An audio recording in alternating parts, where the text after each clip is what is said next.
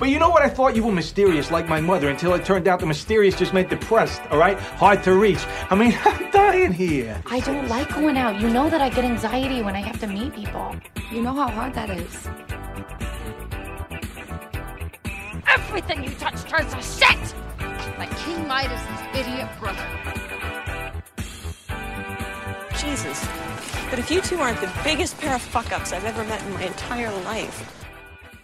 Hello, everyone, and welcome to Give Us a Second, A mini-sode series? brought to you by the greatest moments in the history of forever. I'm Zach, I'm Matt. and this is our 46th edition, 2021 in review. We're giving our top 10 films from last year, just in time for the Academy Awards. I think we might maybe preview the Oscars a little bit at the end. Yeah, everyone will be excited about that, I'm sure. So we're back from hiatus. Yeah, we are back. The show is back. Glad we can settle the panic out there that seemed to be creeping up. people just panicking. We'll get into the reasons for the hiatus a little bit more in some of the other stuff that we're recording today. We we have a big recording slate That's right. happening now that we're back. Back in a big, bad way. We don't need to get into all of that information right now. I kind of want to keep this one short. It's going to be a quick turnaround as far as editing. I want to get this up in time for the Oscars, which, as of this recording, are tomorrow. So we'll save some of that for later. But Sure. as always, follow the show on Twitter at GreatestPod. Make sure you're subscribed to the show on Apple Podcasts, Podbean, etc. If you're enjoying the program, please give us a five star rating and review. Yeah. And what? Do we still have stickers? We do still have some stickers, yes. Let us know on Twitter at GreatestPod if you'd like a free sticker mailed to you. Follow us on Letterboxd, Zach1983, Matt Crosby on there, which is a pretty good transition into what I wanted to kick off with. Fuck Letterboxd. I don't know that my ratings on here are necessarily going to jive with some of my Letterboxd Mine? star ratings, which is why Yeah. I don't give star ratings anymore because I feel like once you're coming out of the movie, your opinions are bound to change. And in For fact, sure. some of the stuff I did rewatch, and that's why it might be a little higher or lower than you would think. Yeah, it is interesting. It's been on my, my mind too because there's definitely things where I give my immediate reaction, but then even months later, I'm thinking about it without rewatching it, and I start to Yeah. things start to click with me more.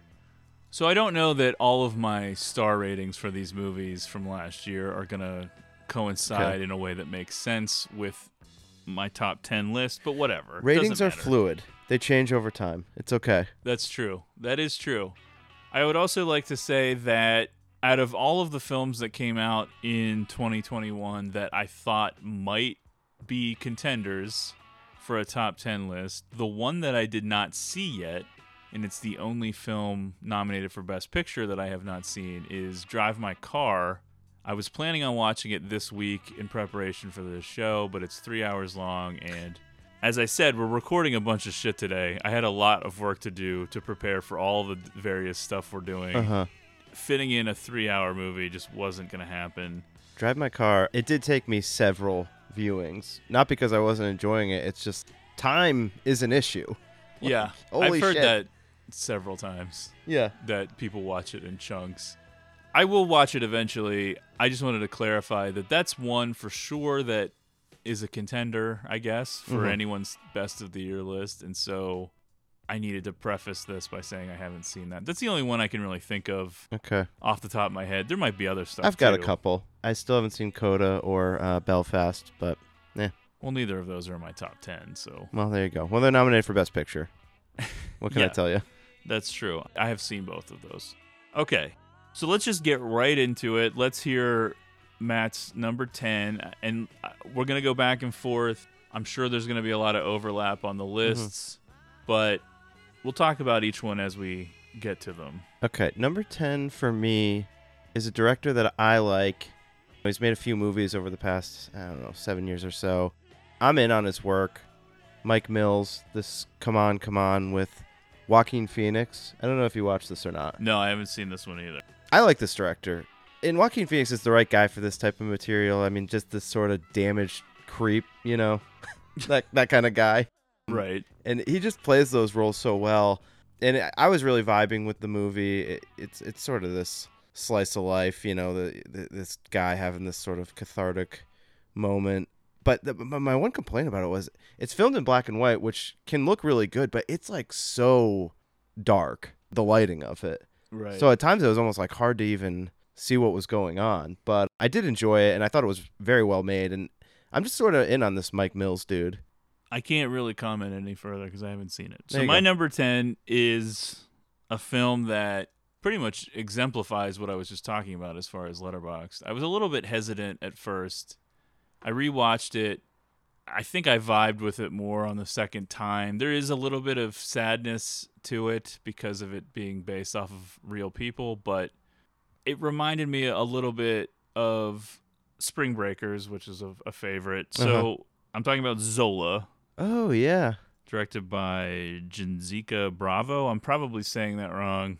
I'm probably going to pronounce a lot of people's names wrong on yeah. this. Well, one I was just gonna let you say the director's name for me once we get to it. okay. That's a l- little tease. Paul Thomas Anderson is how you say it. Yeah. Okay. All right. Thank you. Zola is based off of a tweet thread from, I don't know, five, six, seven years ago. Yeah.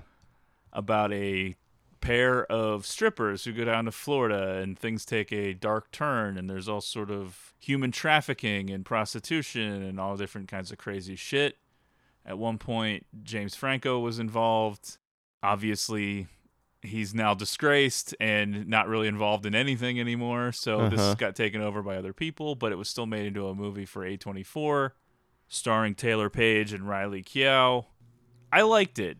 It's Yeah. got a weird flow to it. Sometimes it seems oddly edited, as Yeah. if they should be talking more or something. Like I don't know, almost as if it's the Nicolas Winding Refn movie Drive or something, Oh, where you're right. just like, there's these silences, but it doesn't feel as intentional. I absolutely love the Riley Keough part where like that it does that little segment of the movie from her perspective. Yeah, where she Oh responded on Reddit Yeah. to the original tweet thread. That part is like unbelievable. Yeah, it's very funny. It's a hilarious performance from Riley Keough. It has maybe one of my favorite scenes of the year where her sad, pathetic boyfriend Oh yeah. attempts suicide in just the stupidest way imaginable. but it is sad and dark, although I guess you do have to take some of the story with a grain of salt. I'm not questioning it necessarily or saying anyone's a liar, but things can get embellished when you're tweeting out a story and then obviously the film is going to try to make it look as crazy as possible. So who knows exactly what actually went down on this wild weekend. But Zola is a lot of fun if you're willing to get past the fact that it's sort of disturbing that this is how people Right. are. Yes. There's definitely a sadness to that. All right, so let's move on to your number nine. Yeah, and I suspect this is uh, showing up on your list just based on conversations we've had off the show. But uh, a movie that shocked many, I-, I found to be somewhat disturbing and also really just an unbelievable plot in terms of you don't know where the hell this is going. Enjoyed the last movie by this director quite a bit, and of course I'm talking about Titane, Uh huh. which I I don't know how to say this director's name. Julia Ducournau. Ducournau. I didn't like Titane as much as I liked Raw, but it's certainly a wild ride. Yeah, I have this one coming up later. Two of what I consider to be the best performances of the year in this film from Vincent Lindon and Agatha Ru- Rousselle, Uh-huh. I think is how you say your name. There you go. Again, not really sure. Right. An indescribable movie, really. I'd say so. Yeah. It starts out almost like a horror movie and then turns into something psychological that is almost a Yeah. non-sexual love story. Where the second half of the movie goes, you, you just never would have guessed that that's where you're heading. And it really in a lot of ways feels like a movie of our times. Uh, I don't know that there's necessarily like one for one comparisons, but it just it talks a lot about identity and gender and finding your place in the world, but Uh-huh. done through like this completely insane story that is so hard to even imagine that someone came up with this. Yeah. I think the comparisons to Cronenberg are there because anytime there's any sort of body horror, Right. That's where people's minds go, but it, it's on its a level on its own. Number nine for me is Nightmare Alley, Oh, directed by Guillermo del Toro. This sort of operates as both one of my 10 favorite films of the year and also a disappointment of the year. yeah. This should have probably been a, a, a strong contender for top five, if not top three, based off of its subject matter, cast, director. It seemed to have everything going for it. It is nominated for Best Picture, but it didn't quite click. It was a little It's a little flat. long, but ultimately I did enjoy it. I Same. think the story is is cool. The ending I thought was great. Yeah, the story and the cast are both really cool. I thought Bradley Cooper in the final scene in the film is very entertaining to watch. Yeah. Just so ridiculous and over the top. The geek, He's just sort of like embracing it in a weird way. for sure.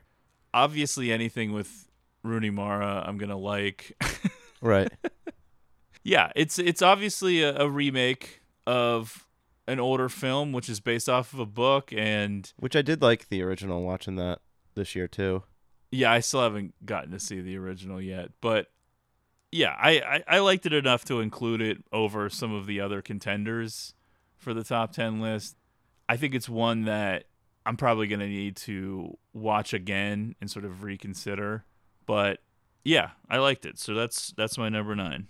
Okay, number eight for me, and I do have some complaints about this movie, but overall enjoyed the uh, theatrical experience and, and walked away, you know, just feeling like that was fun. I enjoyed that.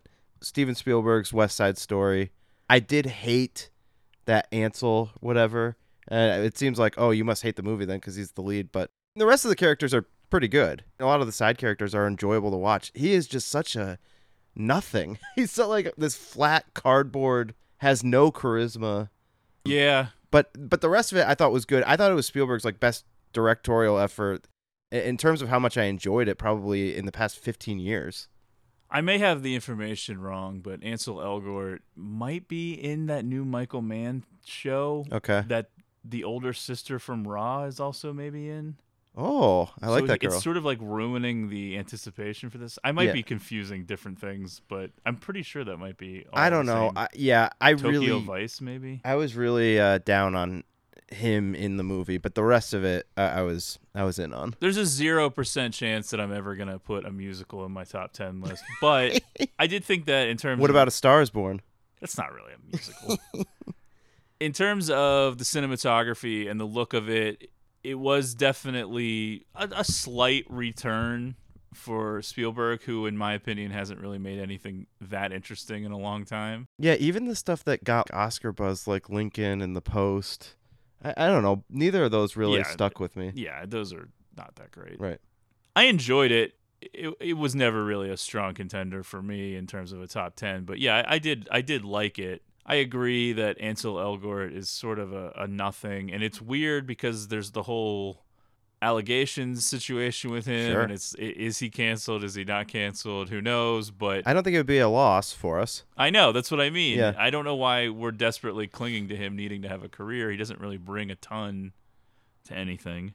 My number eight is directed by Pablo Larraín, and it is Spencer, starring Kristen Stewart. Oh, A film that completely took me by surprise. That I probably wasn't even all that interested in seeing at first. I know that we recommended it on the show at some point yeah. and I I gave a glowing review of it at the time.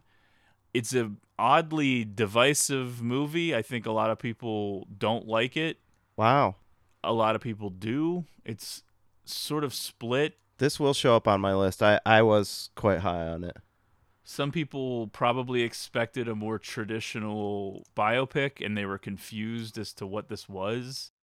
I think it's absurd and ridiculous at times, but if you're embracing of that, that makes it more fun. Absolutely.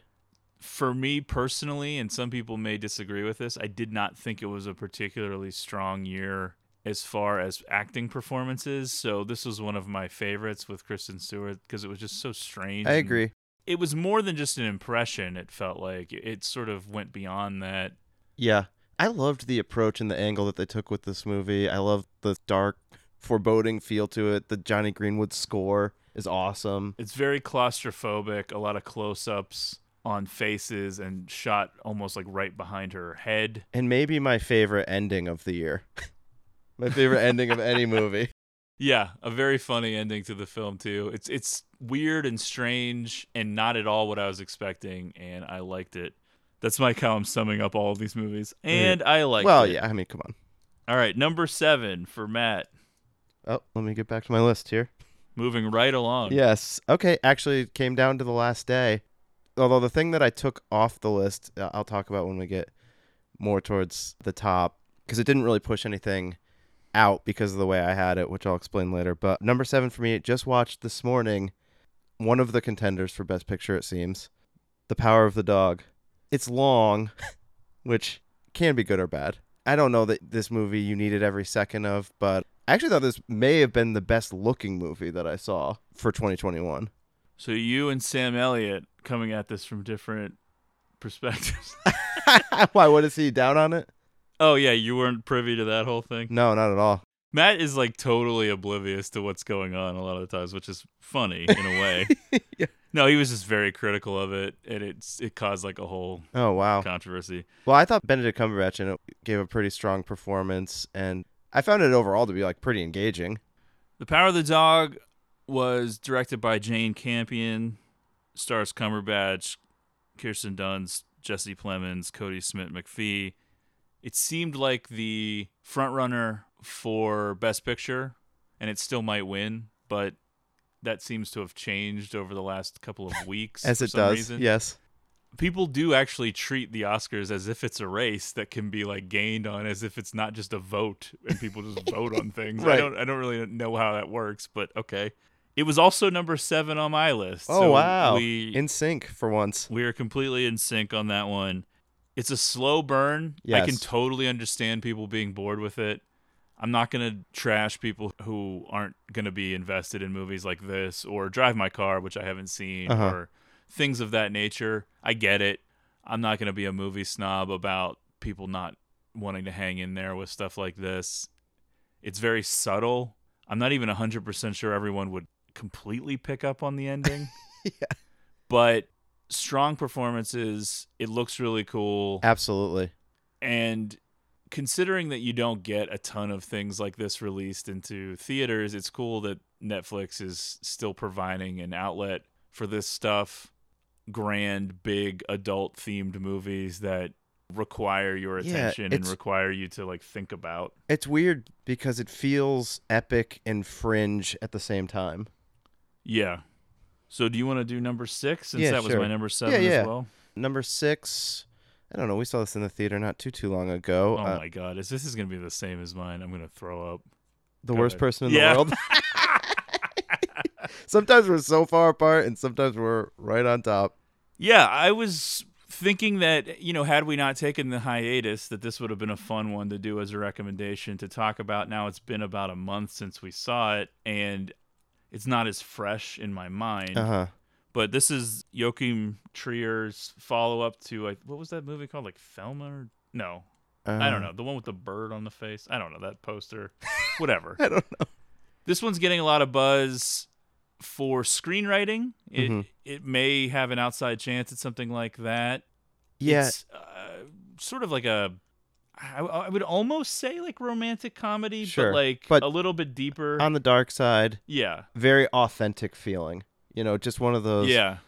slice of life, but you're like, yes, this hits home. Yeah, because everybody, it, when they're younger, goes through those phases where they're just sort of a not great person. And Oh, yeah. I think men and women do it. It doesn't mean that you're a bad person, but you have to live with your choices and Mm-hmm. Sort of grow and learn from things. And it's all about that. It takes place over like what, like a few years stretch Right. with this focusing on the one woman and her relationships that she's in and out of and the aftermath and all of that stuff. And even just like this clear feeling like there's something more for her out there, but never really quite getting there. At least for what we see.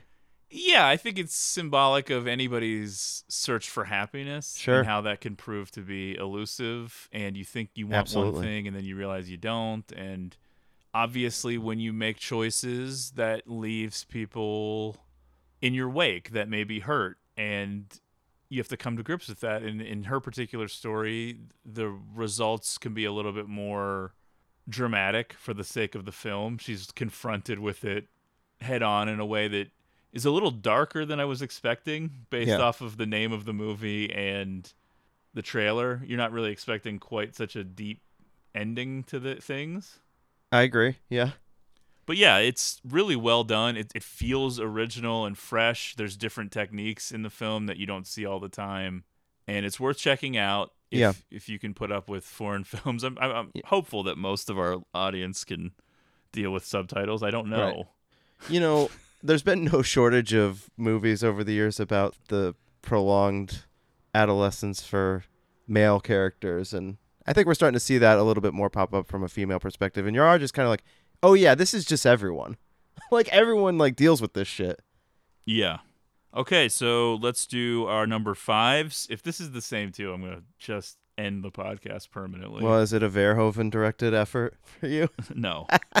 Benedetta for me, if that didn't give it away. all you're burning through all the good movies. I can't even imagine what's in your top five. Five is a high number. I don't Man, this top five for you is gonna be terrible. Okay.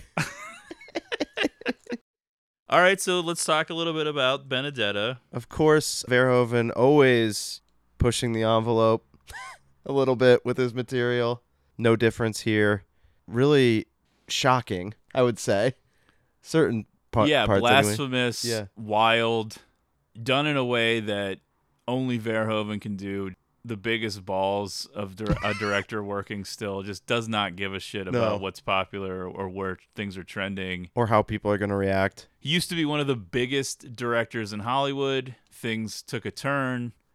Probably around the time of Hollow Man, they were like, enough. Yeah. Because things hadn't really gone super great with Starship Troopers and Showgirls. So Hollow Man was his last Hollywood film. He Yeah. goes back to Europe and starts making these smaller films, a lot of which are really good. I thought there was some similarities to what was that older movie that we watched? Was it Flesh and Blood? Yeah, I've seen people say that too. I think aesthetically, yeah. Well, yeah, and just like the idea of like manipulating groups of people, which is like a big part of both movies. Yeah.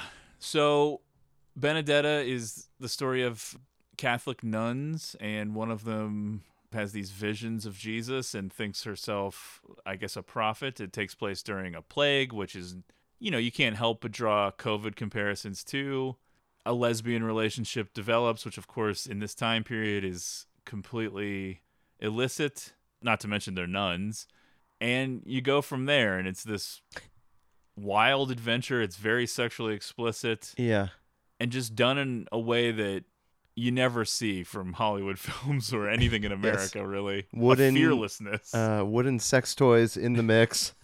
Like, holy shit. yeah, it's wild. Which does seem dangerous, by the way, too. well, you do what you got to do. I guess it, yeah, it was just a different time. Benedetta obviously coming up later for me, where the good movies belong. Okay. Number five, The Last Duel. Okay. directed by Ridley Scott. This was the big Ridley Scott movie for me for 2021. He had two. House of Gucci did way better and made more money. Was much more talked about. Did not really care much for House of Gucci. Sam, I think Was not that. even particularly bummed that Lady Gaga didn't get nominated, even though she was campaigning hard. Just didn't really think anything was that special about it. I sort of enjoyed the Jared Leto That was- performance just because it was so weird. probably the best part. The most interesting part was his insane performance. Yeah, I think he probably was he nominated for a Razzie. I know Affleck was for the Last Duel, which I wanted to talk about because people don't understand. They get all up in arms about uh, about the Razzies and Uh-huh. like this is actually a great performance and a great movie and blah. And it's like, well, yeah, that's why they do that. They Right, want you right. to talk about it. Yeah, yeah. and people fall for it all the time. I think Affleck is great in the film. Absolutely same. He has some of the best lines in the movie. it's a Rashomon like story told from three perspectives. Jodie Comer, Matt Damon, and Adam Scott, who was also in House of Gucci. Uh, Ad- Adam Driver. Adam Driver, Yeah. Adam Scott, yeah, from Party Down, Yeah. showing up. His career uh, taking a big big boost. The movie makes it clear. What I the think, fuck was which- it that he used to say on uh, Party Down? Are we having? Are we yet? having fun yet? Yeah, they're filming the Party Down revival right now, Awesome. but without Lizzy Caplan Yes. because she's doing something else. So that sucks. So I'm uh, not in this camp of Adam Driver as like this gift to acting. Agreed. Yeah, I, I, I No, don't. I don't hate really him. Think he's that special. either. Sometimes he's fine. I mean, maybe like in House of Gucci, I don't know if he has, it's not really a bad performance, but the character is also just like a complete bore. Yeah. But so I liked him a lot more in The Last Duel. Yeah, the movie makes it clear whose story is the truth. And I think, again, this movie is very of the time and appropriate with things that are going on in modern day. Uh-huh. And they do it in a way that doesn't feel forced. I think you can reach these conclusions on your own without being told to think a certain way. It's just a really cool, big budget period piece with cool fights, and it feels big and epic. And it sucks dick that these type of movies are bombing. West yeah. Side Story bombed and lost tons of money. The Last Duel bombed and lost tons of money. It just sucks. Yeah, and this was the action sequence. It all obviously builds towards The Last Duel. It was an action sequence that I, I really wasn't quite sure Ridley Scott had in him anymore. You know, Yeah. he did quite a good job with it. I was really happy to see him pump this out because I wasn't really quite sure if he had anything left. Okay, so let's hear your number four. Well, th- we shouldn't have to spend too much time talking about this. Number four for me, The Last Duel. Okay. yeah. So we were pretty close in agreement on this one. I hope more people check it out. It's got the potential to be one of those movies that people continue to discover over the next few years and are like, Uh huh. "What? Where was this? Like, what? Ha- why didn't I hear about this?" Right, right. It's like, well, you blew it. You missed it. it's like one of those ones where following things on Letterboxd, you can kind of see when something has like its brief moment. They'll say like "L- Last Duel pop up, everyone's rating it for like a week, and then it just you know everyone sort of moves on. I remember that very vividly with this one. My number four is from a director that I didn't get super familiar with until this movie came out, and then I went back and rewatched or watched for the first time, I guess, all of his films, and I was kind of kicking myself a little bit for Uh-huh. sleeping on it. And my number four film is Red Rocket, directed by Sean Baker, who directed the Florida Project, which got some Oscar love back when that came out. Red Rocket, I don't believe was nominated for anything, but it stars Simon Rex, sort of a Mhm. relic from another time, delivering an insane performance in a movie that is super sexualized and problematic and weird. And if this would have been on a bigger scale, I could definitely imagine a scenario where a controversy would eclipse anything that people were uptight about with Licorice Pizza or any other movies. It's a little icky and weird, but it's supposed to be, and it's in your face, and it has that raw feeling. It's not quite like Harmony Korine or Larry Clark, but it, it does sort of feel like real people. Uh, a lot of the people in the film don't necessarily act in other stuff. There's some real actors mixed in, but sure. it's a lot of like real people and you can kind of feel that energy and man it's it's like simon rex portrays this character that you know is a piece of shit Are you and a holding scumbag like four pens? yeah like wolverine claws yeah. you know that he's a piece of shit Uh-huh. and you know that he's lying and a scumbag yet you like him and you're kind of on his side the whole time because he just has this weird charm All right. it's got a little bit of Safdies in it where you're tense and nervous the Okay. whole time that everything's going to collapse on him and he gets involved in some fucked up shit and I, it's just a fun movie Yeah, I uh, haven't seen it. I knew you were big on it, and I was gonna try to get it in before i have the blu-ray Um, you can borrow it we recorded it. I was gonna rent it the other night, but I was making a rush to get all this material done for recording four episodes today. So uh, yeah, I'll be happy to check it out. all right so let's do your number three Number three for me, something we already spent some time talking about, but a movie that I, I liked when we walked out of the theater, and I think as time has gone on, I've found myself thinking about it, and it continues to stay with me, and that is Spencer. okay yeah not really much to say that we haven't already said about Spencer, Kristen Stewart, sort of the whole thing. If you, if you buy into her performance and you enjoy that, you're probably gonna like it. And if you yeah. if not, you might not be able to go on that ride. Although gotta- it is maybe you could like her performance, but not the movie because it is sort of a strange. Well, I movie, think you got to be able to vibe with the surreal element of it. Yeah, it has almost like a bad dream feel to it. I wouldn't Right. say like nightmarish or anything, but the unpleasant, dreamy feel to a lot of it. Yeah. And there is some stunning cinematography in it too that is sort of unexpected. Absolutely. Really I- cool shots. Yeah, the shots and I hit on it earlier, but with the Jonny Greenwood score too, who you know he does a lot of the Paul Thomas Anderson work. If I see his name pop up as the composer, I'm interested. Okay, my or we're, we're on number three, right? Mm-hmm. My number three is speaking of Paul Thomas Anderson is Licorice Pizza, a movie that we saw twice in Yes. theaters. Once at the end of 2021, and then the beginning of 2022. One of the most anticipated films of the year. Look, it's not rocket science. Oh, yeah. it's a coming of age story. A nostalgic director looking Sure. back on his own experiences, more or less, coming up in the uh, San Fernando Valley great performances from Philip Seymour Hoffman's son Cooper and Alana Haim. Just a joy to watch. they have great chemistry.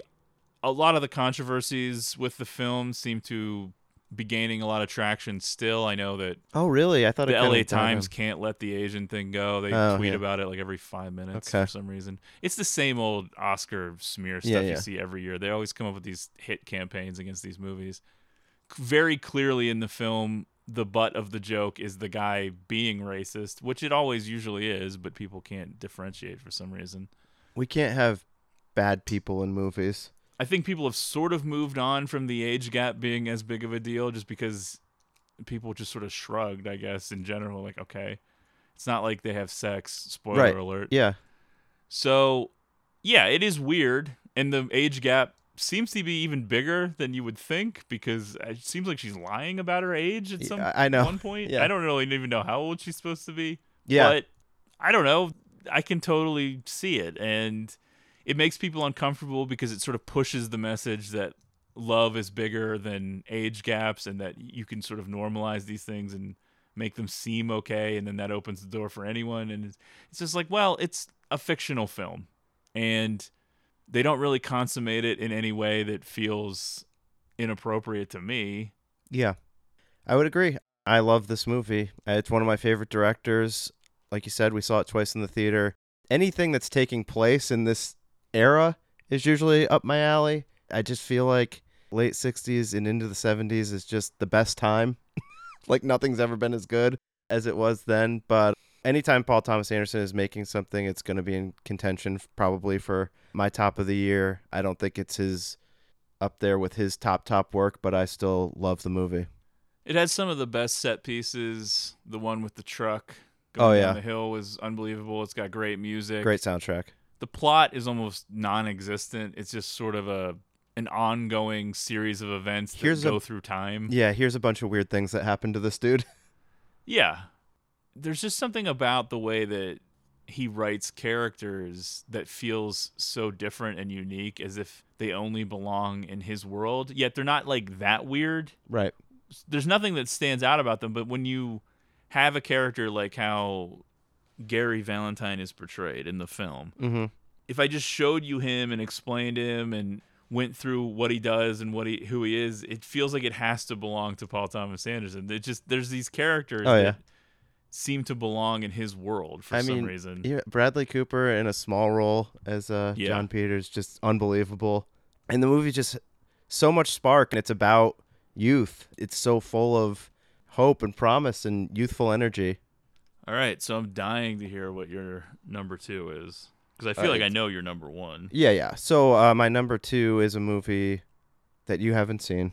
Somehow, Oh no. Drive My Car. Oh okay. I am surprised that you haven't seen it. It is long. It's shocking that you are get 45 minutes into the movie before the credit Yeah. before the title. Believe me, I heard somebody describe it, and I was laughing hysterically. Yeah, yeah, yeah. I mean, they they liked it, but they were goofing. on Sure, it, sure, too. and, and you you can, and there's and there's stuff to goof on in it. I mean, it's so long, but The um, Chekhov play. yeah. I mean, but the movie is just so masterfully constructed and some of the scenes and like the pacing to them are like just so unbelievable and these like great performances. It evokes emotion from you. It's just so masterfully done in that way. Obviously a, lot's being said about it. It's a, a top contender for the year but i see a lot of movies that really i just don't feel that engaged in and, and this was certainly one that you just feel connected to. Yeah. I can't really comment on it because I haven't seen it. I'll probably try to watch it soon. It's hard to carve out that much time, really. yeah yeah As anyone following my Right. Letterboxd will then see me like log Jackass Forever three times in a row. and then just be like, okay. well it's less of a commitment Yeah, there's a 0% chance that it would replace my top two, which are set in stone. Two of my favorite films of recent memory. oh yeah You'd have to go back to probably, I don't know, Raw. Sure. Which is great. Once Upon a Time in Hollywood, Neon Demon, some of my favorites of the last few years. Number two, we've talked about both of these Oh, films yeah, yeah. already. Number two, Benedetta from Paul Verhoeven, starring Virginie Efira. Just, I mean, come on. I've never even, like, what? Yeah, yeah. Yeah, so this film just pushes all the boundaries. I, I I love films like this. Obviously, I'm a creep and a perv, but because everything is so tame now and boring to me, that these directors that are like pushing boundaries and not giving a shit about any of that stuff and doing whatever they want just Mhm. excite me in such a way and keep me engaged. And Verhoeven's a master. He's just one of the best. Not to go off on a complete tangent, but both you and I separately watched the new Adrian Lyne film, Oh yeah. Deep Water, and I always sort of associated the two. I guess because Lyne had that erotic thriller phase where a lot of his movies were like that, and now Deep Water is his first one in 20 years, and it stars Affleck and Right. Ana de Armas, and you're thinking, okay, this has got to be gr- good. There's just no way Well, that it can't be listen, good. I mean, erotic thriller. There is no better genre. I'm sorry, people. I know, and there's not enough of them for sure. And I did sort of enjoy it probably more than most people, I think. I got a lot of of a kick out of it. Sure. But there's no comparison. I mean, Verhoeven can work with erotic thrillers like Basic Instinct, but he also makes these weird science fiction movies like Total Recall or Starship Troopers Right. or he also or even like RoboCop for fuck's sake. And then shit like Showgirls, just like a straight up exploitation movie. And then now this nunsploitation movie. Nunsploitation. it's so exciting and Yeah. I'm thrilled that he's like doing another movie so fast. It seems like at least they were already like casting something or something was going on. Yeah. Nobody quite does it like him. That's for sure. Yeah. So that's my second favorite of the year. I think everyone probably can figure out what Matt's number one of the year is. That's right. Uh, spoke glowingly about it, and it hasn't shown up on the list yet. But of course, Licorice Pizza. We just went on at length about it. But what else can be said? The Alana Haim performance, I loved. It felt so authentic, and was loving spending time in that world. I think it's a very fun film. If it was all about a sexual relationship between the two and it was presented in a way where we were supposed to That's be a completely different that, movie. Yeah. That's a Verhoeven movie. Yeah, you need to go over to Europe to make that. and then my number one, which was just embarrassingly low on Matt's list, Yeah. the most creative film of the year, maybe one of the only directors working today that I am like legitimately excited about what she comes up with next because this was just a stunner. I agree with that. Titane from Julia Ducournau. Raw was my favorite film of that year, Yeah, yeah. and now she's repeated, which is got to be a rare feat for a director in my life. Yes, yes. To have two films that I think are the best of a given year. Right. Yeah, I don't know. I mean, I did. I like I said, I did like this movie. I just a woman gets pregnant by a car. R- right. I mean, come on. You, I was just gonna say, a woman gets pregnant by a car. Come on. yeah, that's exactly you, what I and, said. you and I are on opposite ends of the spectrum of how we react to that. I thought that was awesome. the murders are weird and Sure, random and yes. you can't figure out where it's going and then it just turns into something almost like endearing and Where you end, you're like, what the fuck? this is where we were going? the fireman dancing scene. Yeah, I did like that part. like a Future Islands song or something that plays. I was totally in for that. It's not as traditional as Raw, and I, I don't think that I like it quite as much because Raw was just so like visceral. Oh, and yeah. crazy and sexual and in your face. And this is too, but it is so strange and I, I don't know. I, I think I probably need to revisit it a few times to really fully get past just the shock of where it's going and and lean into it more with it rather than Yeah. being in your seat resisting it because it's not what you're expecting. Well, I am totally with you that I am in on this director and we'll be interested to see what else she does. I just, I don't know. The material wa- was a little Hopefully bit more she stays in. France and doesn't come Yeah. over here because I'm sure that the studios will beat her down. Well, into they'll, they'll be nothing. like, "Do you want to make an, like a Wonder Woman movie or something?" If Wonder Woman has sex with a car, then yeah, I'll get into that.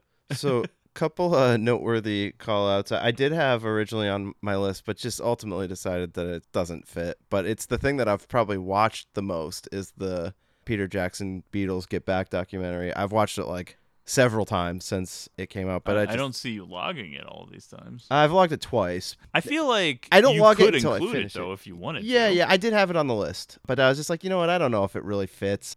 Well, it's your top ten. Yeah, It- yeah, it yeah. either fits or it doesn't. Okay, well, we'll see. And, but then also, I think it's kind of noteworthy that Wes Anderson had a movie come out this year and doesn't make either of our lists. I'm baffled by the people who are calling it, it Wes Anderson's best movie. I don't get that at all. Yeah, same. I didn't hate it. Sure, In fact, sure, I really enjoyed the first of the three stories, the one with Léa Seydoux and Oh yeah, the prison one. Benicio. But my God, the third story, I still don't really know what the fuck was going on. By the time we It got to the third story, I was like really like uh, ready for the movie to be over. And the second story was absurd too. It at least was coherent. Like I understood the Sure. second story. The third one, I didn't even understand it.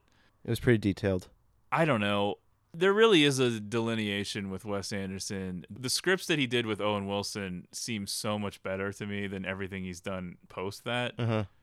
I think Owen Wilson like grounded his weirdness, and now it's just that full twee. Yes, all yes. humanity is sort of obscured It, under it all sort of al- almost feels like uh, like a cartoon world that you're in now. I will say that I do think that the Grand Budapest Hotel is really good. Yeah, yeah.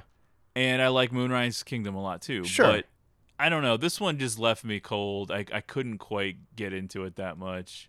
An, a movie that almost made my top ten would be The Green Knight, which a Mhm. lot of people liked, and I Yeah. think it's worth revisiting. But It certainly looked really cool, I and think it it, was just weird. came down to me liking these ten movies more. I mean, that's Yeah, really yeah, all there is to it. There wasn't any specific reason. It just I like these more. Yeah, maybe like the first half of Dune, if the second half of it wasn't a complete. Yeah, I'm sure that's controversial. I'm sure some of our listeners love Dune. That's another one that gets a lot of love online. I mean, look, Villeneuve is he has established himself as like this guy can make big budget movies look awesome and on a whole other level than what most people can. But I don't know, man. The, the like I said, I was really in on the first half. I thought it was like super cool. I'm like, wow, this is really well done. But to me, the second half is like the story is just like not interesting at all. Yeah, I kind of miss what he was into like earlier in his career with Prisoners, An Enemy, Yeah. and Sicario, which are three like home runs. Once you start making these two hundred million dollar budget movies, though, When you compare Blade Runner 2049 with Dune, I, I it just seems like no comparison. Oh, Dune Oh, is so bland looking. Yeah. And I mean, I guess that's the story, and he's trying to portray it in a certain way, but it's just not visually exciting to look at. It just it's so dreary, and the story, I, I don't care by a certain point. I Oh, thought it was fine, but yeah, yeah, I'm not salivating over part two. I don't really give a shit. no, no, me neither. I don't know. There was some other stuff that I liked, but I didn't want to do like ties and have a bunch of shit in there. I, I thought Pig was okay. Yeah, I, I kind of liked Pig. I liked the latest VHS movie, which probably would have been wild for me to put in there, but VHS 94, I think it's called. I liked that. okay, Just a little weird horror. Uh, uh, anthology. yeah, the weird little horror anthology series. I've liked all of the VHS movies. I thought this one was cool too. But yeah, other than that, there were some tremendous disappointments. I don't know if we should really like trash all of those movies, but if it didn't make our top 10 and it was a high profile thing, then And we didn't just talk about it. Just Uh, yeah, other than assume House we- of we thought Gucci, it which sucked. we've been open with. as far as the Oscars go, who gives a shit? I don't. I, I don't care about. it sucks. I, I I I want to though. I, I do want it to be like the spectacle that people are invested in and care about, but it's just not reality. Yeah, the big controversy this year is that they removed some of the awards from the main show in an attempt to trim it down and and keep it moving with awards that they feel like I guess more casual viewers would care more about. I don't think it's really going to matter. I don't think nominating Spider-Man would have mattered. I don't really think there's anything that they can do now to change the direction of the ratings for the show. I would agree. Like we said though before we started recording, I do think it'll be higher than last year. Last year has to be Yeah. bottoming out because of the uh, pandemic and everything and I, I doubt that it'll be as bad as last year, but the days of 50 million people or even 30 million people watching the Oscars are over. N- not that many people care. They're not going to get them to care. There have been too many movies that have won that no one has seen or cared about. You can argue all you want and say like, well, the best movie is the one that gets the votes and that's the way it is. And it's like, well, fine. I'm not disputing that, but a lot of these things that have won over the last 10 years, people do not give a shit about. And there's this divide. There's like a cultural divide. A lot of countries like, well, this is not for me anymore. Yeah. And you're not going to get those people back. And you have to come to terms that following the Oscars and caring about movie awards is much more niche than it used to be. And there's way more people trying to cover it and acting like it's important on Twitter than there's ever been before. I got to tell you, was throwing out some olive branches for my big Oscar party tomorrow. Not a lot of interest. Not a lot of bites on No, that. no. No. Yeah. I'm almost begrudgingly watching it this year after not watching it last year Well, for you the can first time hate watch time. things. Yeah. The hosts are random and not interesting and look, the the favorites to win best picture right now seem to be The Power of the Dog and now Coda, two movies that a lot of people haven't seen and and generally outside of like film Twitter don't have a ton of buzz. Neither were released into theaters even. I liked both films. I liked The Power of the Dog a bit more, and that's why it made my top 10. Coda was a sweet movie. It was fine, well done, Okay. well acted, but I, I don't really know why this would be considered for Best Picture. It seems completely insane. Didn't really move the needle for you. It felt almost like a heartwarming, well done, made for TV movie. There wasn't anything particularly special about the way it looked or the cinematography or anything like that. I do think it's probably in contention for some of the acting awards as well, at least maybe like supporting actor or something. So that's your best picture, folks. We'll see how it goes. Yeah. It looks like Licorice Pizza might not win anything. So that's like another year of Paul Thomas Anderson essentially It's a being shame. shut out. Yeah, I mean, one of the best guys out there doing it. Just If it Totally loses original screenplay to the worst person in the world, I wouldn't have a lot to complain about Okay, there. yeah. But it, it's probably going to end up losing it to like Don't Look Up or something. oh gosh. yeah. All right, folks. We'll keep this one short because we are recording a bunch of stuff. Hopefully, I can get this turned around in time to have this up for the Oscars, and then you can expect a regular episode this week. We're trying to get back on schedule. Thanks for sticking with us through the hiatus. Follow us on Twitter at Greatest Pod. Subscribe to the podcast on Apple Podcasts. Give us a rating and review. Let us know if you'd like a sticker. We can send you one for free.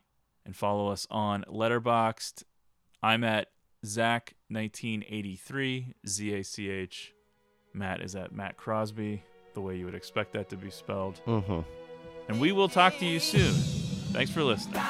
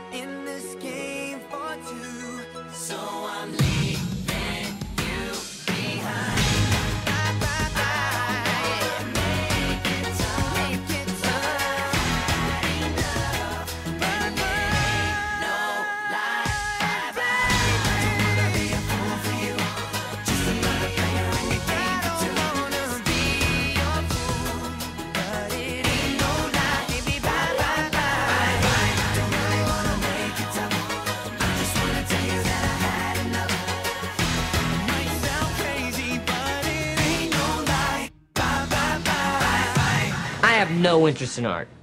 Let me clarify. I have no interest in non nude images.